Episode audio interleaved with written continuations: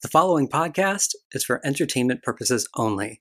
It does not reflect the views or opinions of my university or its affiliates.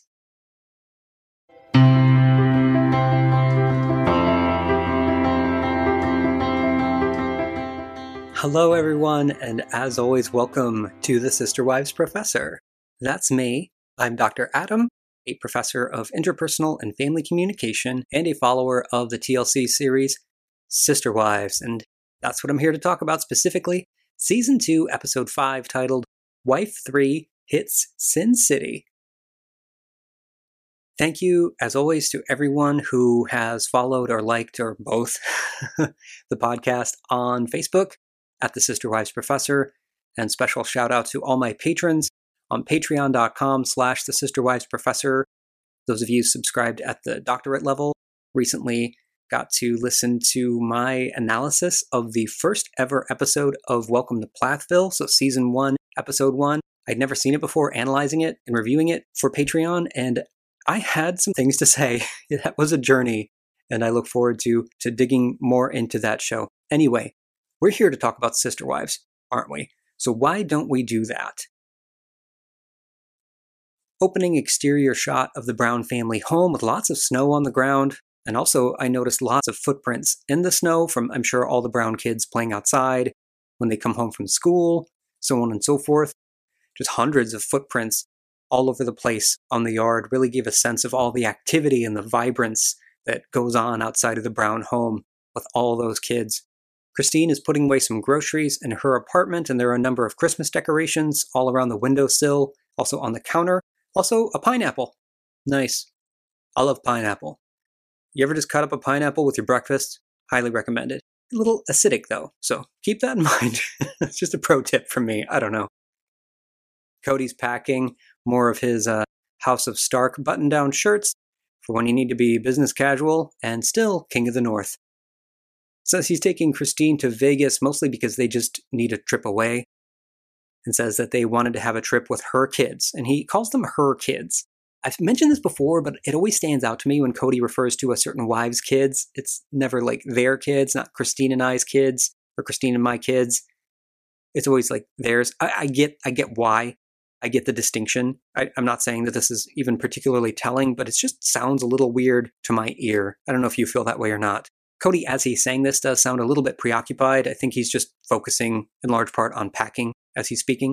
On the couch, Christine with some bangs and like a high bun her hair quite flattering, by the way. The wives tend to take themselves to task for their hairstyles when they do the lookbacks and the, the tell-alls and things like that. But I thought that Christine's hair looked looked great. Really, you know, she, it very flattering. I thought she's got this fun, broad, open grin, closed teeth, saying she loves Vegas, and then swings her head to look at Kody with a lot of excitement. Kody says Vegas is close, and he looks at Christine, who, with the same elated grin, she says, and she loves it. And he points, emphasizing by looking down while still at the camera in seriousness, saying, It's exciting. And Christine, same smile, but at the camera says, And I love Vegas. And Kody, finally, still pointing, says, And it's inexpensive. And Christine says, And I love it. she seems very, very happy. Maybe like the happiest outwardly that I have seen her on the show so far. Part of that is happiness about the Vegas trip, and I also think Christine is just getting more comfortable in front of the camera, to be honest. Back to Kody packing his shirts, all lovingly adorned for him to embark on the great hunt with Mat Cauthon, it seems. Just uh, avoid any bejeweled daggers, Kody. So someone asked me to someone asked me to please explain my references. That's a Wheel of Time reference. That's all. No, no big deal. Just I'm a nerd. If y'all don't know I'm a nerd by now, I don't know what to tell you. Cody points out that it's snowing in Lehi, and they actually quick cut to some footage of the Brown kids throwing snowballs in the yard. Christine on the couch with Cody talks about the importance of doing things with just their kids. Even says that yes, they have a big family, but they also have individual separate families. And the word separate surprised me here because as recently as last episode, they were really emphasizing how they're blended, they're one big family, the blending is done. You know, that, that's been talked about so much. This kind of reminded me, by the way, of a theory called family systems theory. Now, systems theory can be applied to organizations and, and all kinds of other things, but it also is used to look at families. And it's a big, messy theory, so I won't go into it too much. But one of the tenets is that a system is a whole in and of itself. So the Brown, the entirety of the Brown family is its own one big thing. And then there are subsystems within that system. And the Brown family is such a great illustration of that because they have one big, theoretically, unified family, but also the smaller family units in between. And then you break it down even further to individual dyadic relationships, right? Person to person, Kody and each wife, sibling and different moms, sibling to sibling, wife to wife, all these different interpersonal relationships. I could do a whole big podcast just on family systems theory and the Brown family, but today is not that day. Back at the big house, Kody shouting, Let's go, let's go. Kody loves to yell at people to try to get them ready. And Christine is actually doing the work of getting the kids ready. I see more Christmas decorations in the house. Leon very sweetly is saying goodbye to everyone outside, although they seem to be very, very cold. They're pulling their hoodie tighter. Seems pretty bitter cold outside on this day, kind of like outside here, to be honest. Meri outside is well holding a pile of clothes. And Kody says that if she wants, she can take his suit to the dry cleaners for him, which is a very generous offer. Meri Riley says she loves him, but she's not going to mess with the dry cleaners this weekend. So good for you, Meri. Assert yourself. Good stuff. Kody playfully repeats this in mock confusion. You're, you're not going to go to the dry cleaners. And he, he gives Meri a kiss, I think, to show that he's not serious. He doesn't really expect her to do this and that he's not really upset about it. And Meri says that she has too much partying to do. This was an interesting dynamic. I don't think Kody was entirely joking when he asked her, or not even asked her, but suggested that she could go to the dry cleaner. I do think he wanted to show that he wasn't bothered, that she's not going to do it. And Meri, I don't know, maybe a little bit on some level. I don't know. I don't know if jealous is the word, but having some sort of mixed emotions about Kody leaving with Christine and their kids. It, it, could be. If so, I don't blame her. And if so, she handled it, I think, in a perfectly appropriate way. It wasn't the overt passive aggression, if that's a thing, that the Brown family is kind of known for, in my opinion. Meri, Janelle, and Robyn are on the couch as Meri says Christine needed that time away. And Robyn, again, like nodding in affirmation. Robyn seems to really verbally and non verbally want to be a part of the discourse a part of just about any discussion that's going on about the family needs or the family identity. Robyn, I really think, is still trying to assert herself and still trying to plant a flag as being just as much a part of the Brown family as possible, actively rather than letting that happen naturally. Janelle, for her part, seeming very at ease, is just impassive and listening, not even really reacting. You can contrast that so clearly, right? Because Janelle feels completely at peace with her place in the family, so she doesn't feel the need to, like I said, verbally or non verbally, affirm or, or chime in on every single thing that's said because she feels that she has earned her place. It's just an interesting contrast that maybe you don't see unless you really look for it. Meri looks quite happy, saying she was glad to have a weekend of freedom, and Robyn smiles very widely at Meri and nods even more enthusiastically. Robyn, and I don't say this to be mean, Robyn is giving off like kid sibling vibes here. You know, when the younger sibling is just kind of following the older sibling around and sort of trying to interject themselves into the situation wanting so much to be involved, so much to be accepted. I say this as the youngest sibling in my family, by the way. So, any younger siblings, like I, I'm saying this more about myself than you. Meri outside again at the sports car says, When the cat's away, the dog will play? So close. She corrects herself though, says, The mice will play. And she, this was kind of funny. She sort of shakes her head at herself, says, Anyway, when he's gone, I'm playing and I can take his car. I thought that was pretty funny. A nice little bit of self awareness with Meri without over apologizing or, you know what I mean, acknowledging she said something wrong, goes, whatever, I get to take his car. Kody on the couch with Christine again tellingly has his arm around her as she says that she was the last wife, was the last wife for 16 years. I talked about this in a deep dive on Patreon, so I won't repeat it too much here. But this was a central part of Christine's identity that she lost. She was the completing wife of the family, and now she's not. She even shakes her head dismissively, though, saying how ridiculous she found it when other women would complain about a new wife coming into the family. However, when Kody courted Robyn, and she gestures towards herself almost in like a fanning motion, and then sort of makes a motion like cutting with her open palm, says she felt threatened. Kody's watching Christine very intently as she says this. She says she felt insecure, not special, and it shocked her that Kody felt he had to get married again. This is her describing role loss, the loss of identity. It's very traumatic. This is not an easy thing for people to deal with. And I think everybody's been through this in some way, probably not this exact way. She says she wasn't enough suddenly, and she mourned what she knew. That very, by the way, impressive introspection and honesty about Christine. You notice she's not blaming Robyn, she's not attacking Kody, she's not attacking anyone. She's actually admitting that she didn't used to have the right amount of perspective for other women. She's being quite mature about this. Christine, Kody, and the kids are in their vehicle now as Christine talks again about her excitement about the trip. Kody on the couch pauses in thought before saying they needed to move themselves, and he gestures to accent this. Says, move away from the whole thing with the investigation, and he pauses and starts to stumble over his words because this is not something he's comfortable with. He says, that stuff. Janelle's on the couch now saying Christine needed it, she just had a baby, and Robyn breaks in saying, yeah, in affirmation quite loudly. Janelle looks at Robyn speaking to her, and Robyn actually tries to break in and speak over Janelle, but Janelle does not allow it. She just keeps speaking because she hadn't finished her thought.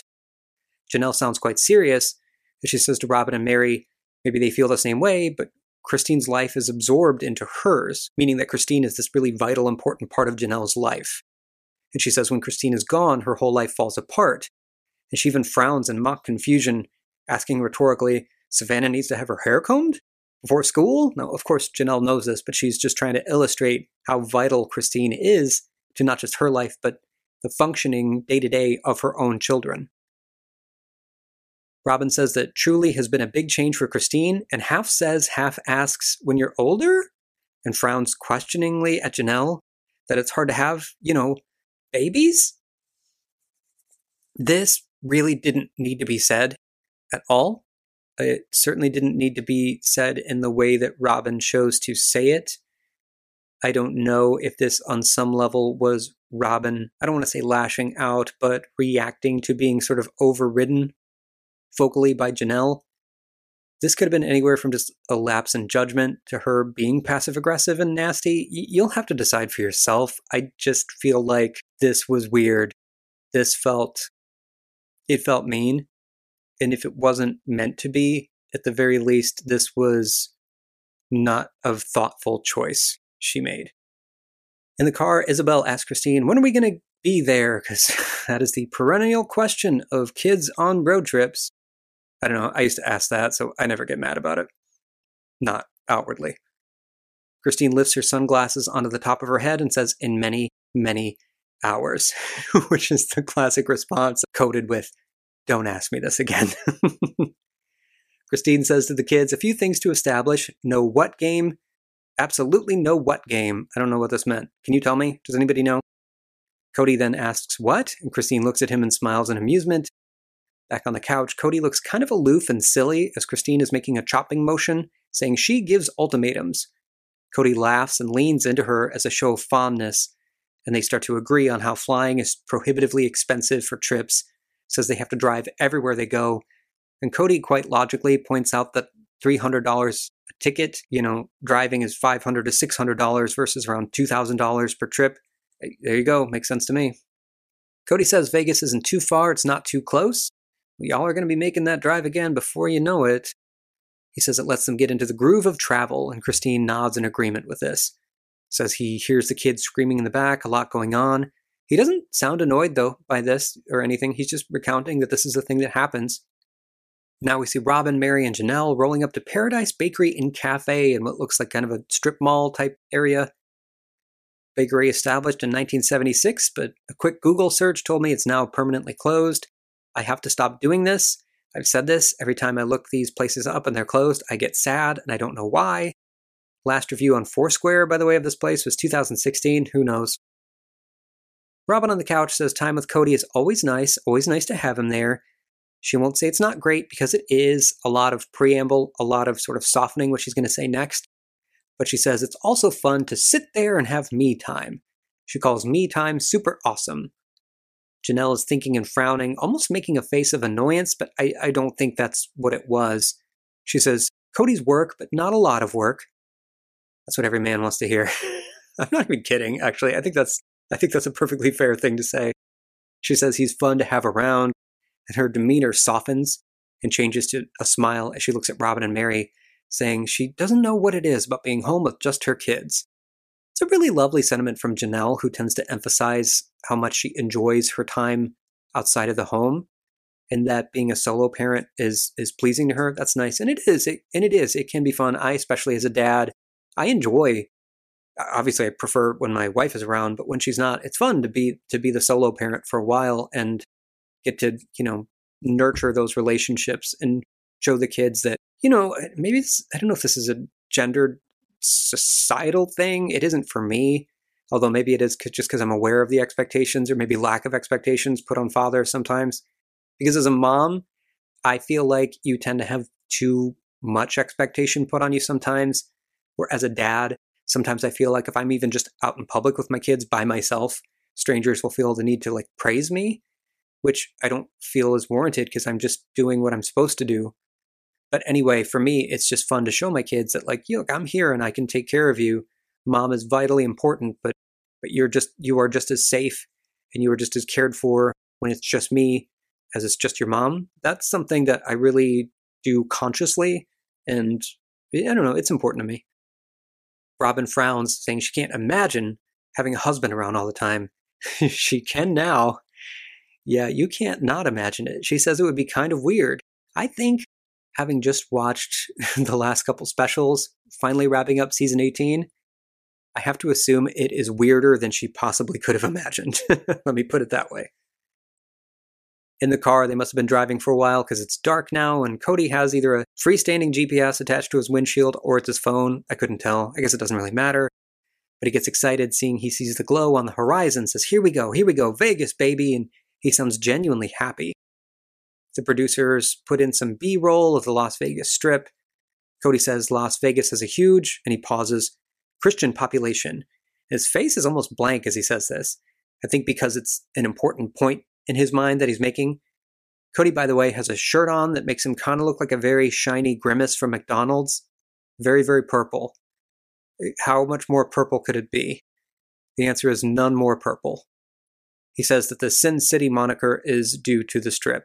I've been to Vegas many, many times, mostly from work. Kody's not wrong. The strip is its own thing.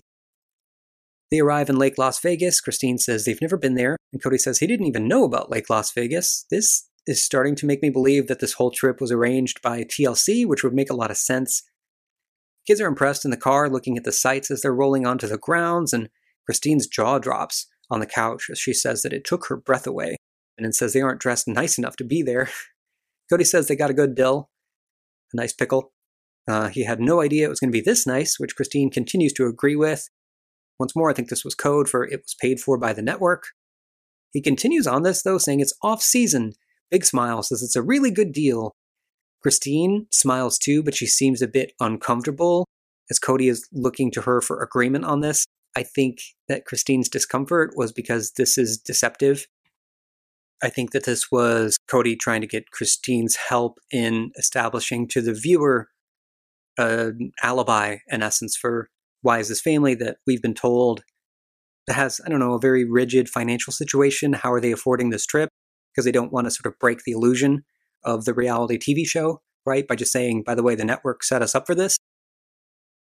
This is a line that reality TV shows walk a lot, or at least they used to. I don't know if they do as much anymore, but they don't ever want to necessarily directly, or, but they rarely want to acknowledge that they're on a TV show because that can make people less immersed in the reality aspect. Anyway, the Browns check in to their resort. Kody's holding baby Truly, who's wearing a pink hoodie and a pacifier in her mouth. Christine is quite impressed with their room, says, Holy cow! And Kody has a big beaming smile and sounds pleased when he says it was a flippin' villa. Then he laughs. Flippin' Villa, isn't that a Dave Matthews Band song? Trippin' Billies. Never mind. Sorry. That was terrible, even for me. I'm going to leave it in, though. Kids are all flopping down on the beds in their suite, and Christine says that they went ape Christine says she was giggling constantly and puts a hand to her face and giggles to illustrate just how happy she was with these accommodations. Christine and Kody on the couch, displaying a lot of tie signs. Each one has a hand on the other person. They're almost just like full on cuddling on this couch. Christine says they needed time away with each other, so they went to Vegas with the kids. Nods in affirmation, closes her eyes.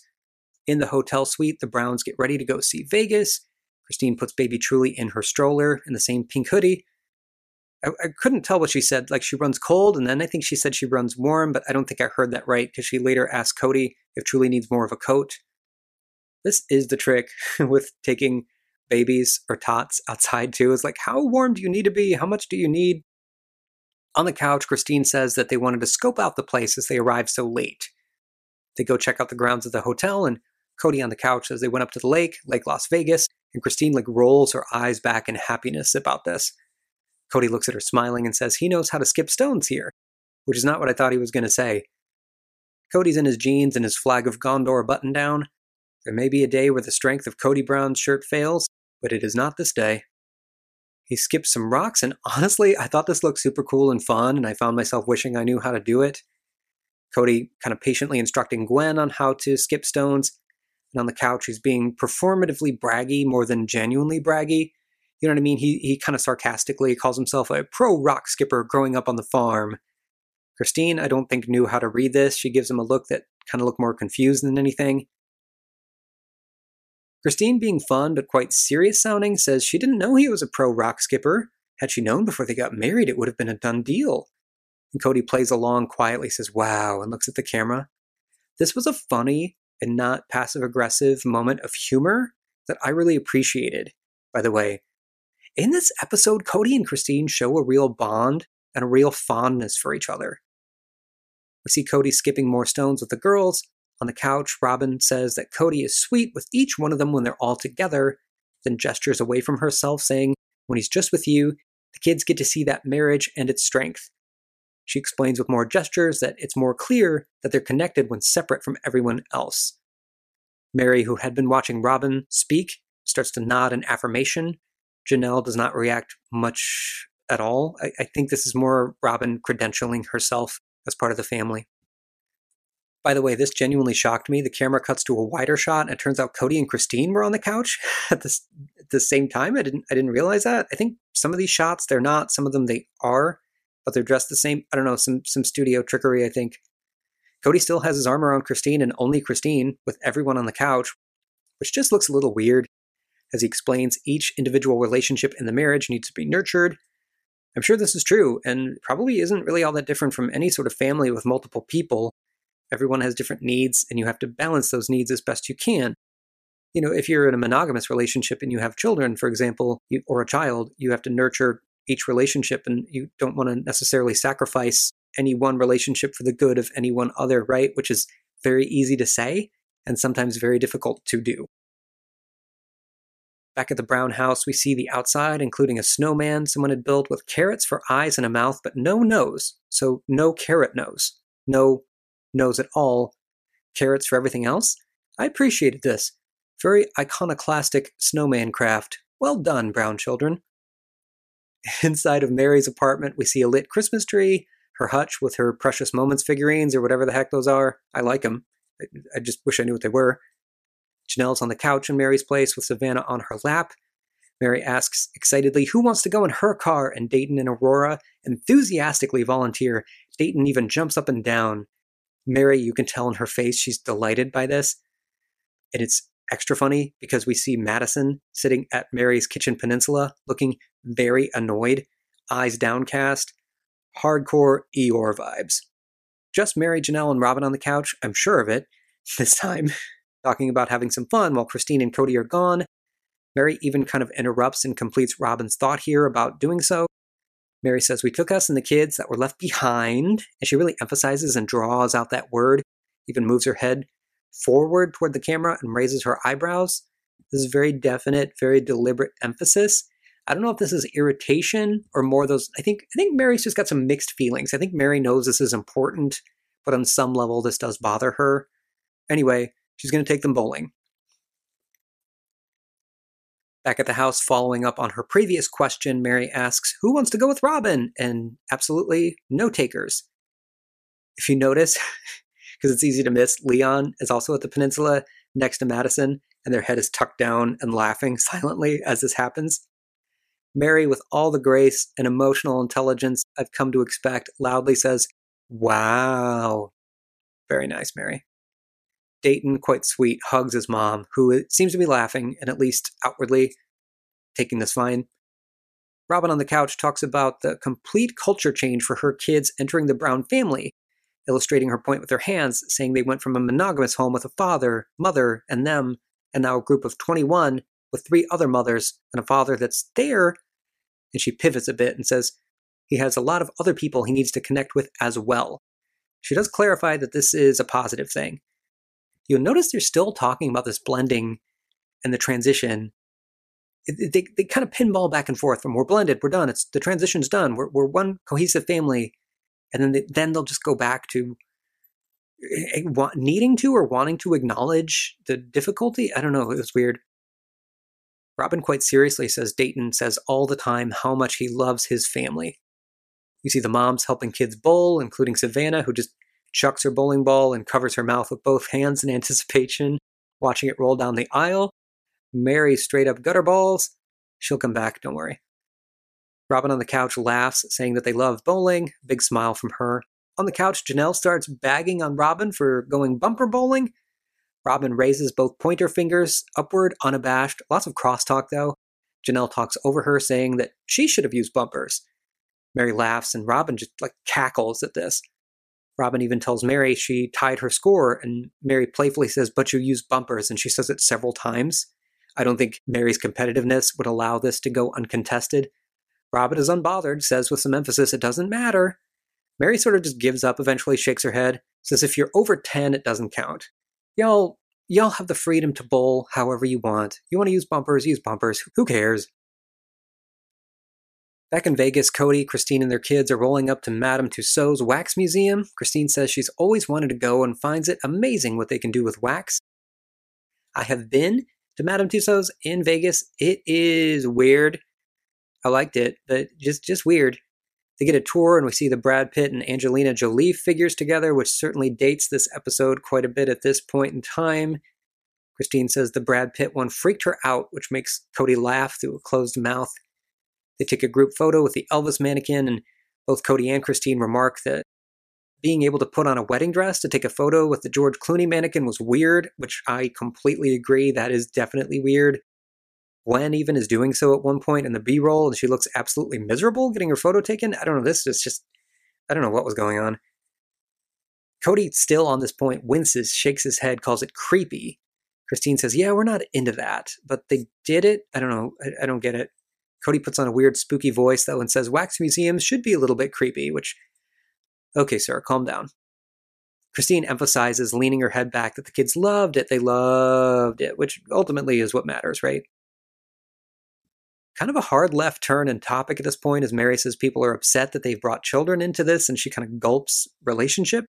She sounds like she understands people's point of view that these children had no choice in the matter, but Meri says every child is brought into a family with some parent's ideology no one has a choice, and hopefully they've raised their kids to choose what they want, which, as I listened to this, I thought that's a pretty valid point. However, I, I, I don't think it's, I don't know, I don't know if people's concerns about being born into a, like a polygamous family so much as are you just creating a healthy environment, but I see what she means. I don't think she's wrong.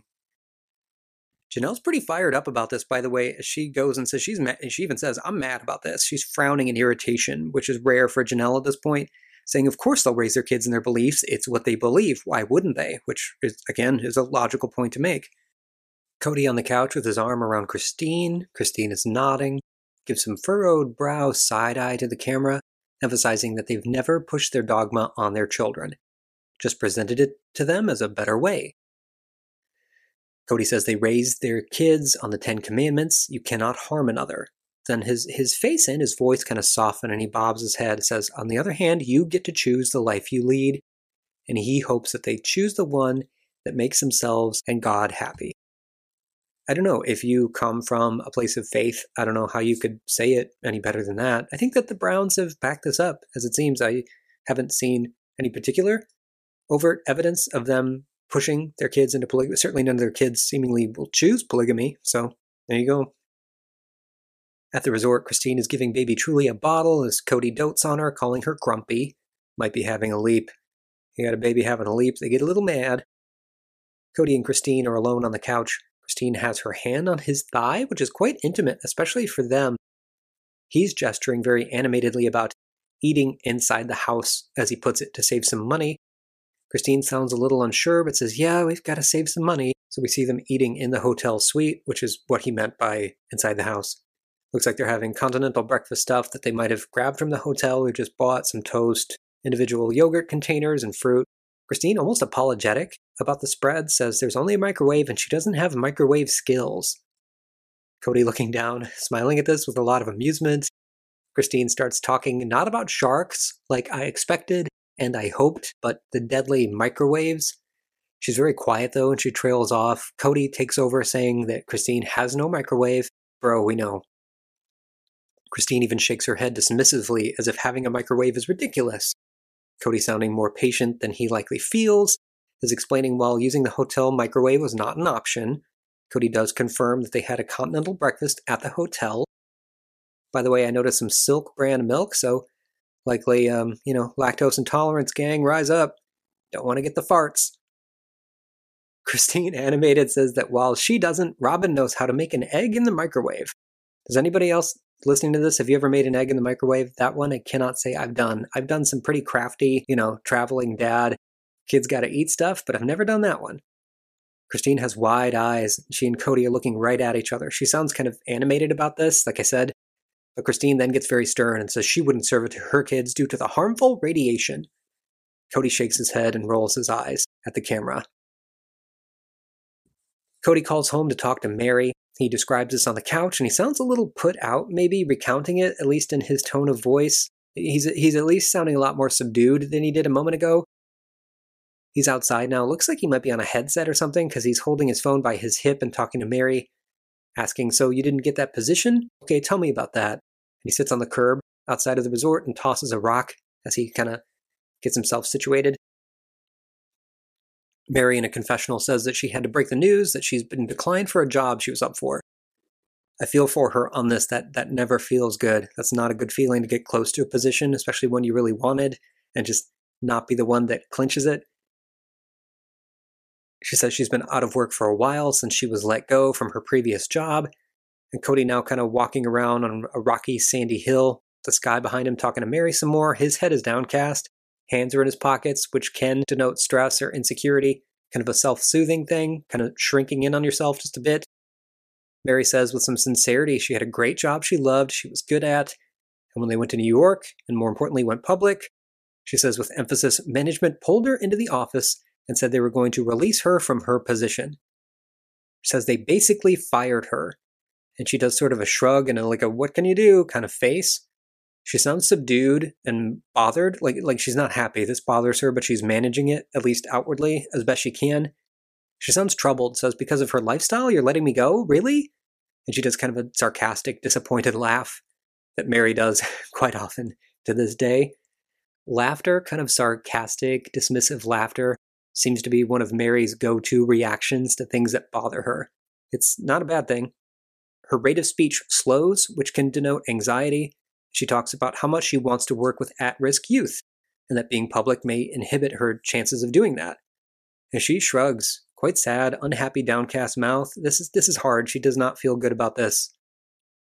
I get it. That that's the trade-off, right? Of of going public on a television show or going public in any way is it is inevitable well maybe not inevitably but very likely depends on for what right going to impact positively and or negatively all kinds of things about your life you know, I, I, put the disclaimer in front of my podcast, not because I came up with it myself, but when I mentioned offhandedly to the chair of my department, like, hey, I'm going to do a podcast, he said, great, have fun. Uh, please make sure that you don't imply that the university endorses it. So that's what I did. And, you know, I don't think anybody's going to be grumpy with me about doing this podcast, but you just, you just never know, right? When you become public. And I, I, I'm not comparing myself to the Browns in terms of how public I am, but I'm a lot more public than I was a couple months ago. Let me put it that way. Kody's wandering around, calling what he's standing on the ugliest hill you've ever seen, which I guess I've seen worse. He says he's looking at a beautiful scene of Henderson, Nevada. Meri in the confessional getting fired up, almost shouting, says she's not a bad person, she just has sister wives and she gets fired for it. She sounds legitimately mad, but she does her, her kind of Meri laugh and says she's pissed off. Still mad, she says this is why polygamists hide who they are. She shrugs, saying if she kept hiding who she was, she would have kept that job. She's controlling her emotions relatively effectively here, but she's got some deep hurt.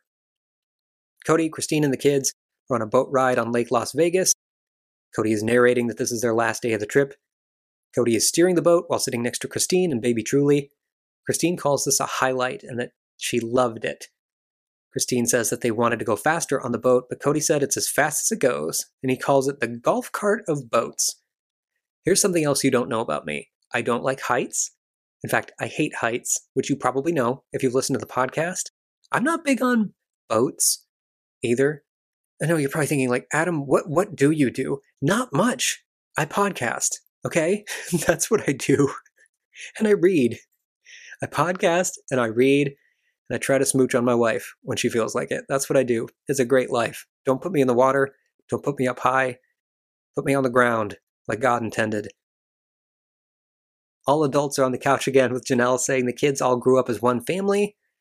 Kody gets loud and animated in agreement, putting on a fake frustrated voice and tone, saying, Logan doesn't sit there going, Oh, dad's off with Christine and her kids again.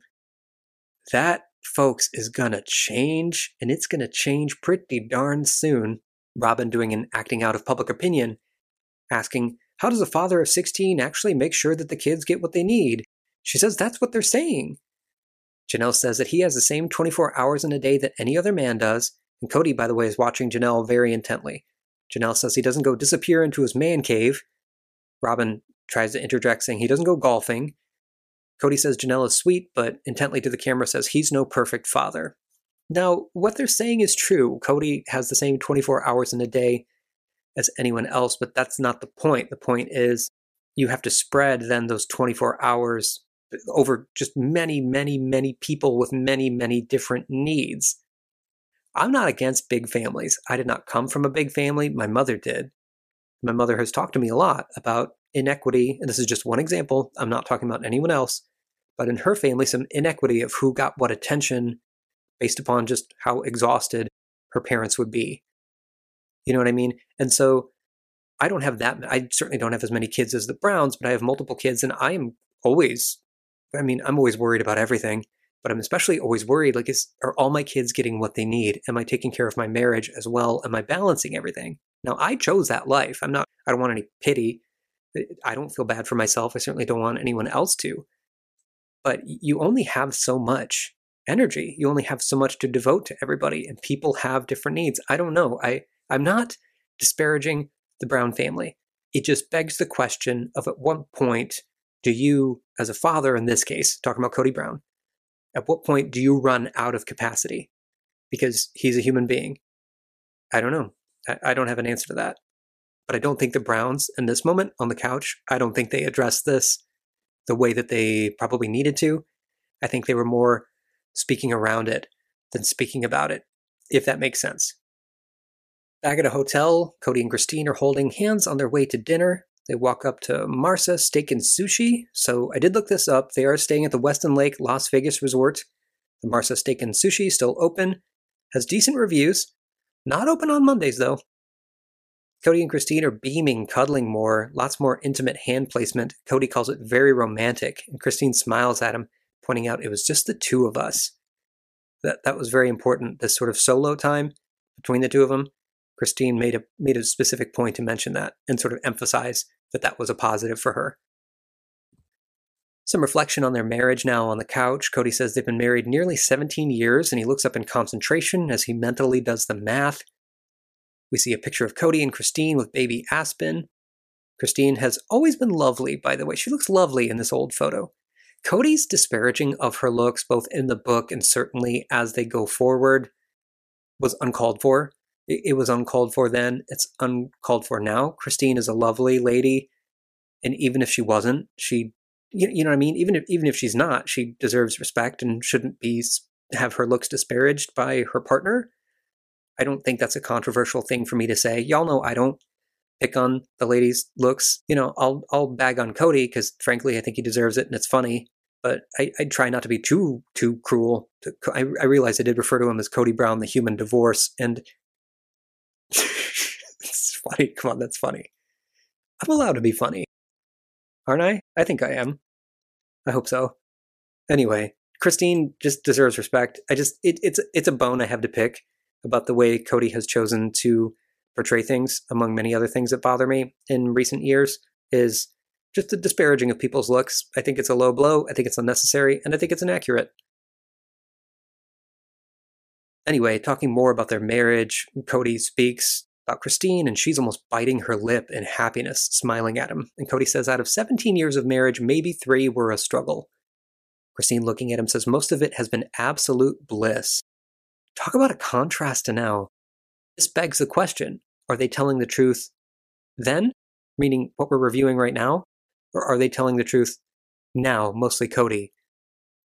I think maybe a bit of both. I think some of what they're saying in these old episodes is telling the story and they want to put out to the world and try to manifest it. I think some marriages, some relationships, maybe all at certain points, you're just trying to make it good rather than it being good, and you try to make it good until it becomes good again or starts to be good. And I think you can reflect on a relationship where you thought by and large you were happy and realize in retrospect that you weren't. Those are all things that happen. Maybe I'll talk about this in greater detail later. I, I have a lot to say about Kody's reframing of the past. Christine says in the last year there's been a lot of struggle, and she laughs, I think, because it's not the easiest thing for her to admit out loud. She shakes her head, rolls her eyes, and says, A lot of changes, a lot of new things happening. Quite a change in their relationship. She says the trip helped them get back together and reconnect, but it isn't fixed permanently, which I think is a very fair way to look at it. Kody says it's an investment. You have to fill the bank account of love. I do agree. You, you have to, a lot of times purposely, take the time. You have to make the time if the time doesn't exist. I've said this before, but in a relationship, you have to love someone the way they need more so than the way that is most comfortable or easiest for you. And sometimes that happens really naturally, sometimes it's a process. Kody again talking about the investigation, puts a palm out upright and pantomimes pushing it away, says they needed to get away from the investigation and all that stuff. He starts stumbling over his words a bit like Kody does when he gets flustered. When he's talking about something he's not comfortable with, Kody's smoothness kind of breaks up. He's got some like verbal potholes. He even gets frustrated and pauses to gather himself. I think he's trying to avoid coming across as too angry, by the way. He says it's so morally wrong and Christine is picking up on this and feeling it touches her neck, I think to self soothe herself a little bit. Kody's talking about the stress of a threat to your family, which is, is very real. Having some sort of existential or physical or financial threat against your family is so hard to manage. Christine looks visibly upset at this point, not overly so, but uh, all I mean is you can tell looking at her that she's unhappy. I think she's stressed. I think this is bringing up all those feelings that maybe she had been able to set aside. Christine continues to look kind of conflicted on the couch, starts speaking slowly and pausing between her words, saying there was a time she didn't know if doing this, and she looks at Kody now, was a good thing for their family. And Kody backs her up and I thought did the right thing here and validates her, saying when the threat is heavy, it's hard. And this agreement from Kody seems to embolden Christine. She gets more forward about it. She said that much more strongly now. She says she's glad they did it. And Kody says they've changed society on some levels, and he looks quite serious with a furrowed brow his shirt is incredibly purple. His shirt is so purple. I think his favorite band might be Deep Purple. Sorry. Christine continues to elaborate that sharing their family and being public has impacted some people. Certainly has me. Look at me, I'm doing a podcast. Talks about strangers coming up and thanking them and supporting them, which I do believe has happened. Kody says it's changed their perspective and opened their minds. And Kody says people tell them, people better leave them alone. And Christine smiles a bit at this. The episode ends with Kody saying they're trying to show family. Interesting.